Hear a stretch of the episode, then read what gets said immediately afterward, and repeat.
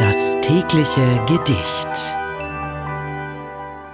Das heutige Gedicht stammt aus der Feder von Detlef von Lilienkron. Der Dichter lebte bis 1909 und das Gedicht heißt Glückes genug.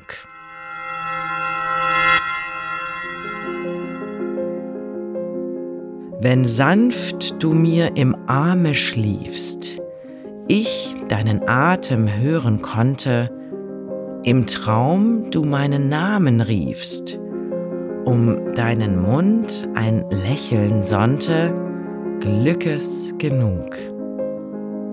Und wenn nach heißem, ernstem Tag du mir verscheuchtest schwere Sorgen, wenn ich an deinem Herzen lag und nicht mehr dachte an ein Morgen, Glückes genug.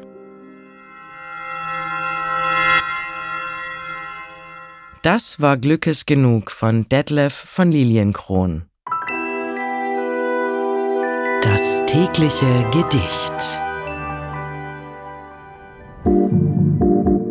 Bose Park Original